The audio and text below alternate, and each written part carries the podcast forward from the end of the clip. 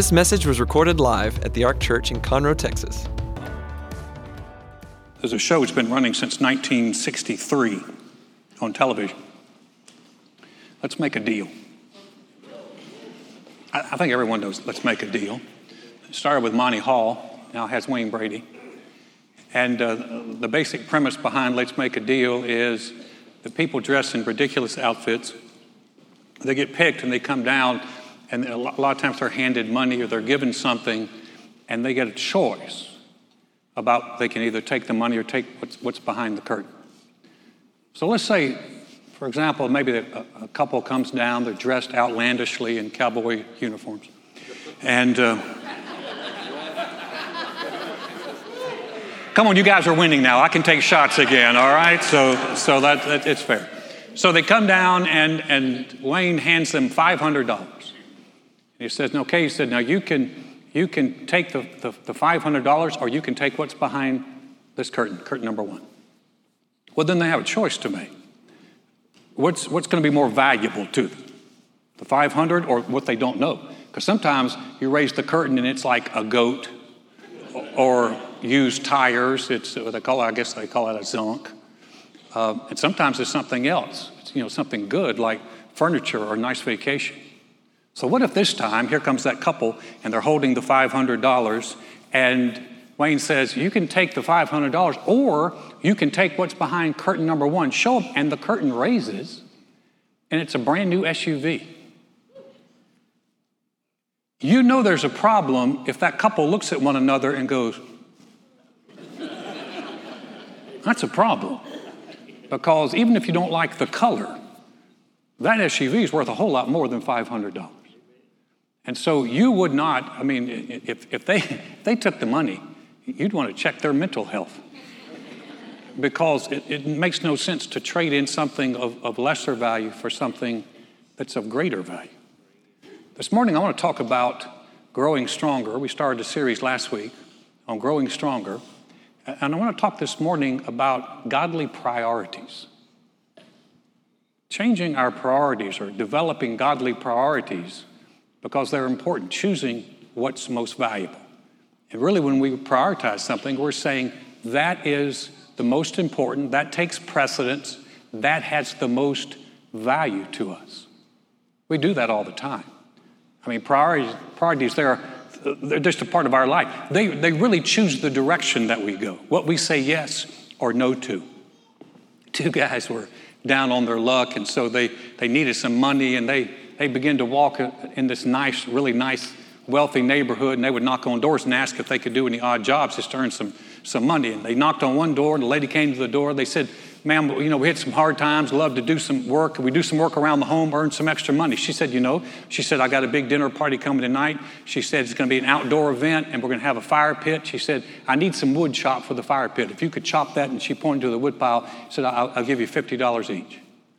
And they gladly accepted, and they went out and began chopping wood, and she stepped out there a few minutes, and one of them was just jumping and hopping and hooting and flipping and turning around and jumping up. And she said to his friend, she said, That is so amazing. He is really good. Said, Do you think he'd be willing to come back and do that tonight as, as entertainment for, for our dinner party? I'd give him $100. And uh, he said, I don't know, let me ask. So he calls out to her and he goes, Hey, Joe, Lady wants to know if you'd be willing to come back tonight and chop off another toe for a hundred bucks. Your priorities help you say yes or no to things. So there's it, it sets a direction, helps us say yes or no. Our priorities are also they help us make good choices. And then our priorities, they, they align us, they get us going in the right direction. Also, priorities very helpful because they help us with things like well, and you can change them too. You can change priorities, but you have to be real intentional about it.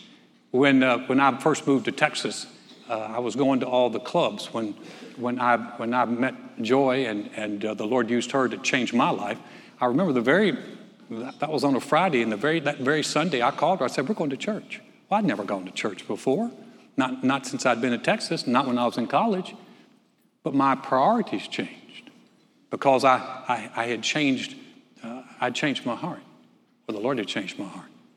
And so I began to say, hey, we're, we're going to go to church. We're going to do some things. And that, that turned things around. How about godly priorities? Making God top priority. Making God top priorities is an important thing. It's saying, God, I esteem you and the Lord Jesus as most important. And when you say, I esteem God and the Lord Jesus as most important, then it, it helps us make our decisions and it helps us say yes to some things and no to some things. You see, when I married Joy, I said yes to her and no to every other woman. Now, some of you are looking at me going, you know, Alan, at your age, saying no to every other woman is not a problem. I wasn't always this age. and we've been married for, for almost 40 years. But when I said yes to her, it was no to everybody else. When I said yes to Jesus, then it became no to a lot of other decisions. And really, if you think about it, that's how, that's how Jesus operated. In fact, he used God's word to help him establish the priorities in his life. Jesus, right before he started his ministry, the Bible said he was led out by the Holy Spirit into the wilderness and he was tempted of the devil. And the enemy would come to him, and, and actually he began to, to ask him things here. Devil taking him, Jesus, up on a high mountain, showed him all the kingdoms of the world in a moment of time. And the devil said to him, All this authority I will give you and their glory, for this has been delivered to me, and I give it to whomever I wish. Therefore, if you will worship before me, all will be yours. And Jesus answered and said to him, Get behind me, Satan, for it's written, You shall worship the Lord your God and him only you shall serve. The enemy was trying to pull Jesus in a wrong direction. See, priorities help us, they, they set direction in our lives. And the enemy was trying to pull Jesus in a wrong direction, trying to get Jesus to take a shortcut for all the kingdoms of the world. Now you're thinking, well, that wasn't, that wasn't, the devil was lying. That wasn't a temptation. Listen, if he was lying, it wouldn't have been a temptation. But what he was asking Jesus to do was take a shortcut to get all the kingdoms of the world. There is coming a day where the kingdoms of this world will become the kingdoms of our God and of his Christ, and he will reign forever. That day is, that day is coming. But Jesus could not take the shortcut, and he couldn't take it by accepting the enemy's thing. He had to look at him and go, No, we're not doing that. In fact, I love what he said get behind me. In other words, you better get out of my face. He said, Because because it's written. And he went to the scriptures to help him establish his priorities. Because it is written, you worship God, you serve him. He's the only one. And that helped him establish that. You know, when you begin to say, I'm, I'm going to live for God, I'm, I'm going to esteem God and the Lord Jesus as, as most important, you will get tested in some of those areas. Because your life begins to become so a, a life where you begin to weed out some things and add some things, and some things become different for you. I worked in, uh, in sales for, for the first 15 years after I graduated from college. And in sales, I was, in sales, you, you want to be able to get along with people. Because, you know, because unless you're selling water in the desert, you, you need to be uh, like someone who can get along with people and that they like you or, or they will kick you out. And so in sales, you, you wind up in some challenging situations. And this one particular, uh, I, I, made a call. I was working with uh, Insperity and uh, I, I made a call. I hadn't had a sale in a while, so I, we needed to sell something. And I called on the guy, and we immediately hit it off. We began to talk. He was, uh, he was a Jewish guy, and a young guy, Jewish guy, sharp guy, Jewish. I didn't know I was Jewish at the time, but anyway, he was Jewish. And uh, he, uh, he began to talk. And so we were just chit chatting and talking about some things, and he told me a dirty joke. And I mean, it was a dirty joke. It wasn't like questionable, it was just flat out raunchy. So now I've got a decision to make. Am I going to laugh and go, ah, good one? What am I going to do about that? Because I run the risk of, if, if I look at him and I don't laugh at that, I run the risk of offending him and losing a sale. But my priorities are saying, I don't live for him, I live for God. And he told the joke, and I didn't look at him and go, You know, you're going straight to hell. I did, I did not do that. That doesn't work. But he finished telling the joke, and I just looked at him and, and I smiled. And he looked at me, and he's pretty quick. He said, uh, he said, You didn't like that, did you? I said, No, I didn't. I said, I'm a believer in the Lord Jesus Christ. I, I didn't like that at all. He didn't kick me out. He, he looked at me, he went, I respect that. I made the sale. I sold the guy. I'm not a hero because there are times I've made the wrong choices. But when your priorities, when we begin to have godly priorities, it helps us make the choices that we need to make in life. Not saying they're always easy, but they're important. Jehoshaphat made great choices. Jehoshaphat was the king we looked at last week. He's the king of Judah. And the Bible says a lot of great things. When the Bible spends chapters talking about you, we need to pay attention. Because there's some things about this guy that were really strong. He, he had a heart for God. He wouldn't seek culture. He, he sought God. He was the only one that he was surrounded by people who had foreign gods, and he sought God. And so he had a heart for God. He delighted in God's ways. And the Bible says really good things about him. So let's just pick up a little bit more about his priorities here. Let's read here. His heart took delight in the ways of the Lord. Moreover, he removed the high places and the wooden images from Judah. Those were idols. Also, in the third year of his reign, he sent his leaders, Ben-Hail, Obadiah, Zechariah, Nathaniel, and Micah, whatever, to teach in the cities of Judah. So they taught in Judah and had the book of the law of the Lord with them. They went throughout all the cities of Judah and taught the people, and the fear of the Lord fell on all the kingdoms of the land so, that were around Judah, so they, they did not make war against Jehoshaphat. And also, some of the Philistines brought Jehoshaphat presents and silver as tribute, and the Arabians brought him flocks 7,700 rams and 7,700 male goats. So Jehoshaphat became increasingly powerful, and he built fortresses and storage cities in Judah. Jehoshaphat had his priorities, though, is he honored God first. He removed, he removed the idols. You know, the people had been worshiping idols. That was kind of like the, the, the, the move of the moment. And there was idols, and it, you didn't have to go to Jerusalem. You could just worship idols or worship at high places. He took them all down. He removed them. Then he sent out his leaders. Now, he's established a kingdom. There's a lot of things he needs to do. He's surrounded by enemies. He needs to do something, but the first thing he actually does is send out his leaders to teach the Bible. And they went out and they began to teach the scriptures to all the people around there. You say, well, why in the world would he do that? Because he also knew it was the scriptures that would build up and strengthen the people spiritually. And he did that before he began to build forts and storage areas.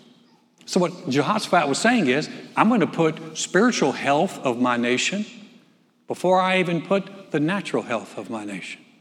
Well, that was important. You say, well, what happened? God blessed him. God honored him. Listen, we need to get rid of this idea, and it's a lie, that if you put God as top priority, if you serve God, if you worship Him, then that's a ticket to misery. It is not a ticket to misery, it is a ticket to blessings. We just have to get our priorities in the right order. And he did that.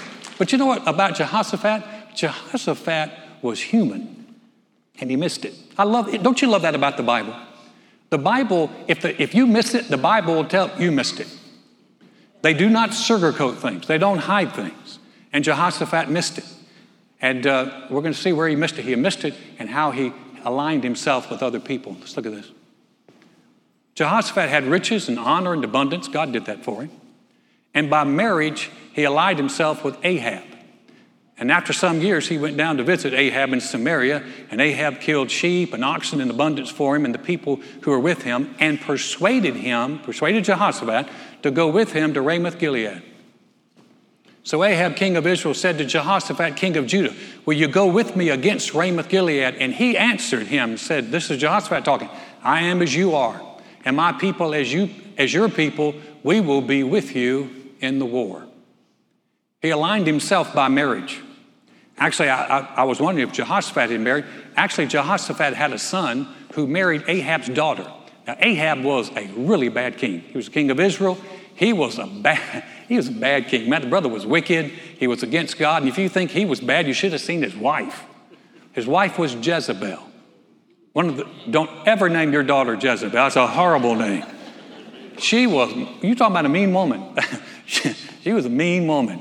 And they had a daughter, and their daughter married Jehoshaphat's son. By the way, just as a side note, you do know parents, but when your kids start to marry, you don't just get the, the, the in law, you get the in laws.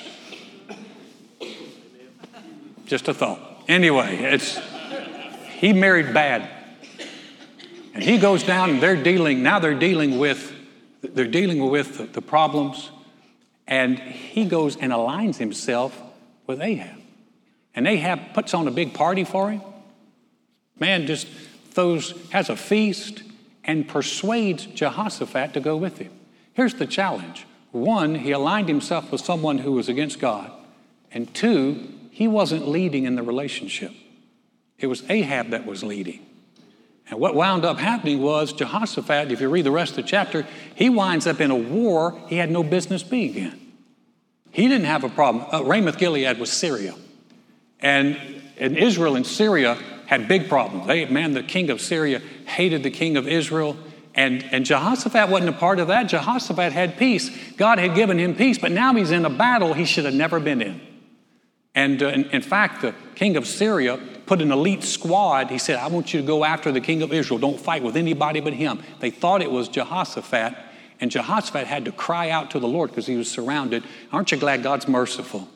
And even though he had made a mistake, God was merciful to him and bailed him out. But he aligned himself wrong. Say, was that the end of Jehoshaphat? No. Jehoshaphat, his heart was in the right place. And you see that next because Jehoshaphat had a real heart to help his people. Look what he did next. Jehoshaphat dwelt at Jerusalem, and he went out again among the people from Beersheba to the mountains of Ephraim and brought them back to the Lord, the God of their fathers. And he set judges in the land throughout all the fortified cities of Judah, city by city, and said to the judges, Take heed what you are doing, for you do not judge for a man, but for the Lord, who is with you in the judgment. Now, therefore, let the fear of the Lord be upon you Take care and do it, for there's no iniquity with the Lord our God, no taking partiality or taking of bribes. Any other scriptures do you have? Yeah. He commanded them, saying, Thus you shall act in the fear of the Lord faithfully and with a loyal heart. Jehoshaphat had a heart to really help his people. Could you imagine you're the king, and the king goes out and he begins to talk to the people from in all the, the areas of his kingdom, and the Bible said to bring them back to the Lord. Well, that's a good king. He had a heart. He wanted to see them connected to God. And not only connected to God, he wanted to make sure they had help. So he began to establish judges. And the judges he established, he said, You guys need to, man, you, you got to do this in the fear of God. Because judges that will do things in the fear of God are safe for the people.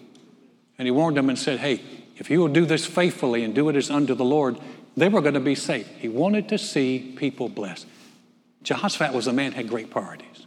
He honored God first, and he wanted to see people helped. how about us? How do we establish godly priorities and develop them? Listen, godly priorities are not we walk out of here and go, okay, I'm, I'm, I'm going to change it. It's, it's a development. But we can start with, with honoring God and honoring His Word. That's where it starts. So, the thing about it is, is so much of the time, guys, we try to fit God into our life. Don't fit Him in, make Him first a college professor one day in a lab class. Class came in, they got seated. He took a big, he took a big beacon, one of those open mouth beacons, and he put it on the table. And he took some fist-sized rocks from underneath the table in a container, and he filled the beacon with fist-sized rocks. And he asked his class, he said, "Is this, is this, uh, is this beaker full?" And uh, they, uh, they all said, "Yeah, it's full." Then he reaches underneath and he takes uh, a sack full of pebbles and he begins to pour the, the, the pebbles into the beaker. And the pebbles fell down in between the big rocks until it was all filled up. He said, Is the, is the glass full? And they all said, Yeah, it's full. And he reaches down once more and he pulls out a bag of sand. And he takes the sand, and the sand sifts down between the big rocks and the pebbles. And he said, Is, the, is it full? And they said, We're not answering that. You tell us. And one more time, he reaches down and pulls out a container of water. And he takes the water and pours it in, and it, it settles in until the, the glass container was full. He said, What's the moral of this? Some wise guy in the back said, No matter how busy you are, you can always cram something else in. He said, he said, No, that's not it. He said, Put the big rocks in first. You put the big things in first. We honor God and we honor His Word and we begin to put that first in our lives. Again, this is not a ticket to, to misery, this is a ticket to blessings. And if you begin to do this, what happens is then it helps you determine, and, and because you're making the right priorities, it helps you determine what you're going to say yes to, what you're, what you're going to say no to. You begin to honor God. You begin to honor His Word. Here's one of the safest things you can ask yourself What does God's word say? See, honoring God, we begin to find out what His Word said. Then you face a situation, someone's been unkind, and you think, am, am I, gonna, am I just going to hammer them? They said something unkind to me. Am I just going to hammer them? Then I think, no, no, no. The Bible said I'm not to, to return evil for evil or reviling for reviling. Thank you, Lord. Decision made. My priority is to please you. Am I going to forgive in this situation? What the scripture says, I'm supposed to be kind, tenderhearted, forgiving. Decision made. And so God's word begins to help us make the decisions for our lives. And boy, that is so key. So you honor God and honor His word. Say, well, why, why do I have to honor His word? You can't have a relationship with God and ignore His word because his words are him communicating with us and speaking to us. So you can't just go, well, you know, I, I love God, but I, I, don't, I don't ever read my Bible or listen to my Bible or pay any attention. No, no, no. You, you want to do what Jesus did. Remember, Jesus, when he faced difficult decisions, says, It is written. That's the safest place. That's the place we need to be.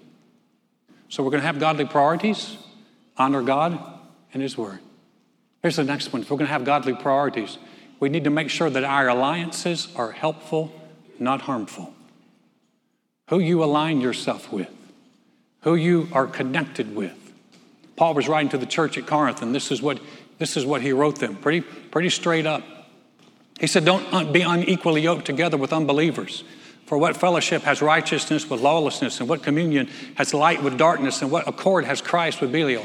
Or what part has the believer with an unbeliever, and what agreement has the temple of God with idols? For you are the temple of the living God.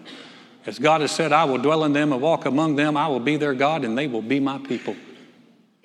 Listen, guys, this is, he's not saying that you isolate yourself from everyone who's an unbeliever. People have read that and they go, you know what? I'm not going to have any contact with any unbelievers and unbelievers and I don't want them around my life. No, it just says who you align yourself with, who you're connected to. We have to pay attention to the connections. We were sitting in church one, I never, never forget this. We were sitting in church Lakewood years ago. I was working with the youth.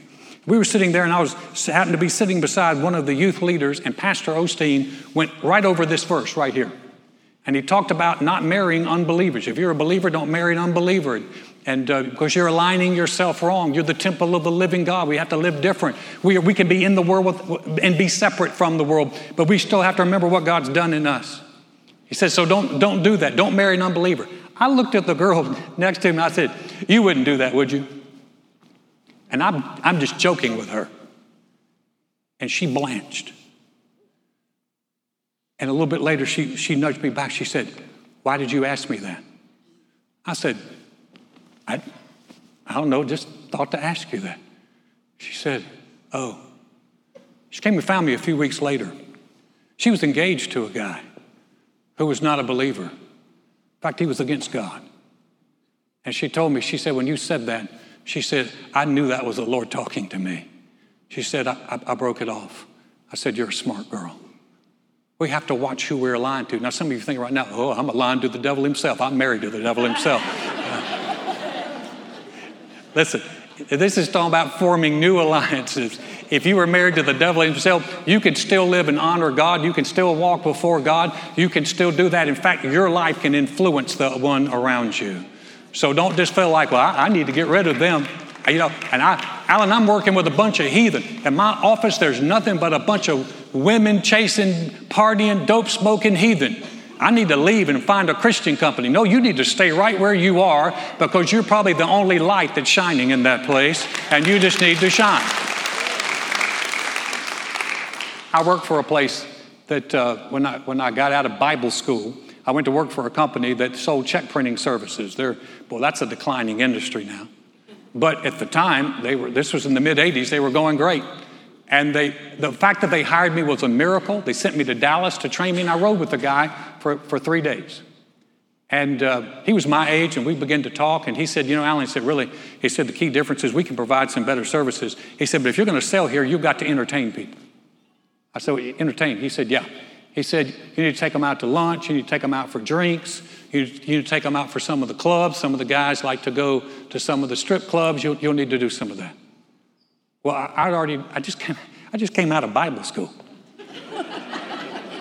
I'm thinking to myself, I can't do that. Not just because I came out of Bible school, because I had a different set of priorities. I, I, I want to honor God with my life. I, I don't do that. And I remember I called Joy. You remember I called you? I was so discouraged. I told you, I said, I can't do this job. They're saying if I'm going to do this job, the only way I'm going to do it, I'm, I'm going to have to entertain people, take people out for drinks. Joy just, she ruled out strip clubs. She said, no strip clubs for you, Alan. so I think, what am I to, what am I to do? And I remember I was so discouraged. I said, I can't do this. Joy said, well, you got the job, just give it your best shot. So I did for three years. And I had, I had the lowest entertainment budget of any salesman in the country and I was still one of their top salesmen. Not because I was so good, because God just worked miracle after miracle after miracle. He is the waymaker, He is a miracle worker, and if you'll honor Him, He'll honor you. My boss used to tell me, Don't you ever take anyone out? I'm like, Nope, I don't. And the Lord helped me. Listen, watch who you align yourself with. You need people that pull you toward God, not away from God. And the key question is who's leading in the relationship? Here's the last one, and that's this. We need to make sure that we have priorities that are bigger than us. Bigger than us. Bigger than just, hey, me and my family and us surviving. That's fine, but you want to think higher than that. Jesus, they asked Jesus, what was the greatest commandment? Look what Jesus told them. He said, Jesus, what's the teacher, what's the great commandment in the law? And Jesus said to them, You shall love the Lord your God with all your heart, with all your soul, with all your mind. This is the first and great commandment, and the second is like it. You shall love your neighbor as yourself. Leave it up there just for a second. Can I tell you this hasn't passed away? You know, we believe Jesus said, For God so loved the world that he gave his only begotten Son, that whoever believes in him would not perish but have everlasting life. We believe that. We have to believe this love God, love your neighbor as yourself. When Jesus taught prayer, the disciples said, Teach us to pray, Lord. He said, Okay, I'm going to teach you to pray. He started off with, Our Father who art in heaven, hallowed be your name. What are we starting with? We're starting with praise for God. We praise God. God, we acknowledge you. You are a God. You are the creator of the heavens and the earth. Hallowed be your name. Then the next thing is not, Lord, I need everything you can give me. The next thing is, Lord, your kingdom come and your will be done. We have a, a priority of a love for God and a love for God's kingdom. And the second is we love people. We love our neighbor as ourselves. So, who's my neighbor? Who's ever near you? The people in your life who are near you. We want to see them, like Jehoshaphat, connected to God, and we want to see them treated right. I read about a man named Don Ritchie. Don died about nine years ago. But he lived in Sydney, Australia, and he lived, uh, he lived in an area they called the Gap, right outside of Sydney. And it's an area where the cliffs drop off real steeply to the ocean, big destination spot, but it became infamous as a suicide jump place. And they estimated that 50 people a year would jump from that place and kill themselves. Don Ritchie lived right close to the gap, and he could see people standing on the, on the, the edge. And Don would walk out to them, and uh, he would he'd, he'd see them stand there. He said, "Hey," he'd smile. He said, How about a cup of tea? And oftentimes they would, they would walk back with him into his home. That share a cup of tea, I guess that, that, that's kind of British, right? Share a cup of tea, and Don would uh, just listen, wouldn't criticize, wouldn't counsel, wouldn't condemn, wouldn't pry, just listened. He said he found out a lot of times people had mental illnesses or there were, there were sicknesses they were dealing with. Sometimes they had just gone through a rough patch. But just by having a cup of tea and being a listening ear, government officials think that Don Ritchie saved 160 people from committing suicide. His family said that's not the right number. The number is actually close to 400 people that he kept just because he treated people well. You know, we talk about this church making a difference in the community, and we have Ellen read such a great story Uh, about us reaching out to those homeless seniors. I love the fact that we get to do that as a church. But you know how we really make a difference as a church? We can make a difference from here. We can do things together. We're going to do a serve, serve Saturday coming up in November that's going to be big. But you can make a difference right where you are by just simply loving your neighbor as yourself, by just simply being kind to the people around you. That can make a difference. That's a, that's a godly priority. I read a book, I'm reading a book, and it's talking about how the early church was so successful at changing culture. And it said they changed culture not because they boycotted or picketed, they changed culture because in living in Rome, we're talking about the Roman culture, not because they, they just railed against the Roman government. You know how they changed the culture? They changed by living in such a way that the Romans were baffled. They took in their abandoned babies. They took care of the sick and the wounded. They treated slaves with dignity. They were willing to die for what they believed in. And the Romans were so astounded by how they lived that their hearts softened and they wanted to know more about the God that these Christians represented. That's how we make a difference, simply by being kind to your neighbor, regardless of what their affiliation is or how you think about them. We want to be kind to them and treat them like we would treat ourselves. That's what makes a difference. But that's not a ticket to misery. That's God's priority. And when we prioritize our life after Him, good things happen. Would you bow your head with me for a moment? As your bowed and eyes are closed, the priorities start, and, and, and, the, and the best place to start is with a relationship with the Lord Jesus. Where you're saying, Jesus, I, I make you the Lord and Savior of my life. I believe you died for me. I believe God raised you from the dead. I, be, I believe you paid the price for my sins. And my life can be completely different with a relationship with you. As heads are bowed and eyes are closed, we're, we're going to say that prayer. Maybe you're here and, and you've never made that decision, or you're not sure, or you made it and you got away from God. Well, the great news is you can come back. So that prayer is for you. If you're watching online, you can pray this prayer with us.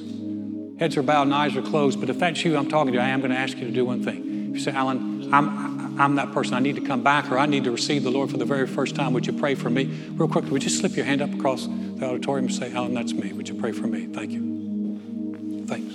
Great. Wonderful. You can put your hands down. Maybe you didn't lift your hand you wanted to, or maybe you're watching online. I can't obviously see hands, but we're going to say this prayer. We're going to say as a church family. If you're by yourself, pray it out loud. If you're with others, pray it silently to yourself. If you're here, pray this prayer with us at the church family. Say, Dear God, I know mankind needs a Savior. I know I can't save myself. Jesus, I believe you're the Son of God. I believe you died on the cross for my sins. And God raised you from the dead. Right now, I confess you as my Lord as my Savior, as the one who forgives me and restores me. Thank you, Jesus. My past is forgiven. I have a relationship with you. I'm a new creation in Christ because I've said yes to you. Father, thank you for those that prayed that prayer. Father, for those who've come back to you, for those who've come to you for the very first time, what a wonderful thing that changes their life here and their life for eternity. And Lord, we're grateful that we can realign our priorities. We can make changes. We can make adjustments. We can honor you and put you first. What a blessing that is. Thank you for making us. Thank you for creating the world we live in. You're an awesome God. What an honor it is to be your children. We give you all the praise for that in Jesus' name. Amen. Amen.